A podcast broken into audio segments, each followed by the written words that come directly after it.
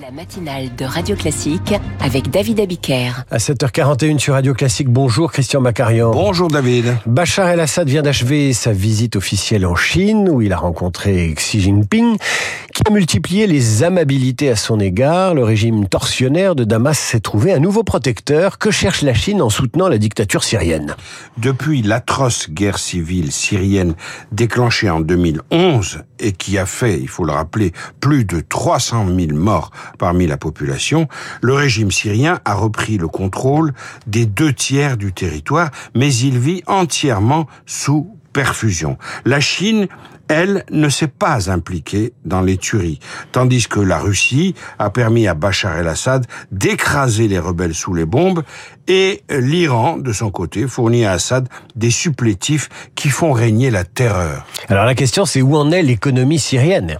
Dans un pays qui a subi des destructions épouvantables, tout est à reconstruire alors que les caisses sont vides, complètement vides. Le salaire moyen en Syrie est de moins de 20 dollars par jour. Dans les villes, il n'y a souvent pas plus d'une heure d'électricité par jour. Une heure maximum. L'armée, quant à elle, est exsangue. Alors pourtant, la, la Russie euh, pourrait aider la Syrie.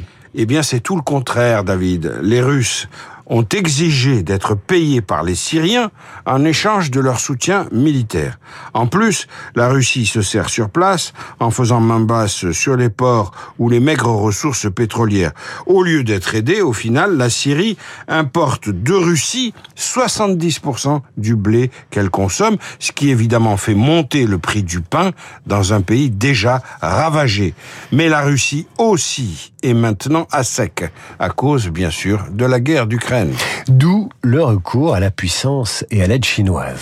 Damas a rejoint en 2022 l'initiative des nouvelles routes de la soie par laquelle Pékin dessine un réseau mondial d'infrastructures euh, tout à fait essentiel. Mais Pékin peut difficilement espérer un retour sur investissement dans un pays franchement dépourvu pour l'essentiel de ressources naturelles.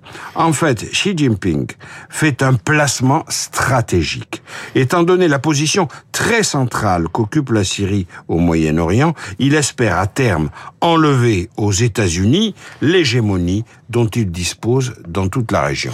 En fait, Bachar al-Assad a rompu l'isolement de son pays en très peu de temps. En apparence, David, en apparence, certes.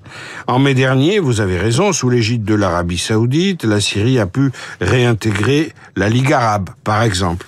Des rapprochements sont également en cours avec la Turquie, qui avait pourtant juré la perte du dictateur syrien.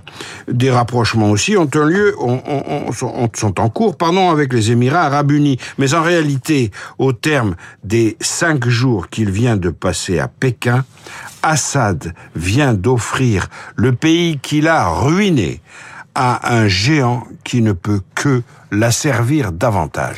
Assad, pieds et poings liés avec la Chine après la Russie. Merci Christian. À demain. Radio Classique. Il est 7h44. Ce soir, Emmanuel Macron présentera son plan pour l'écologie.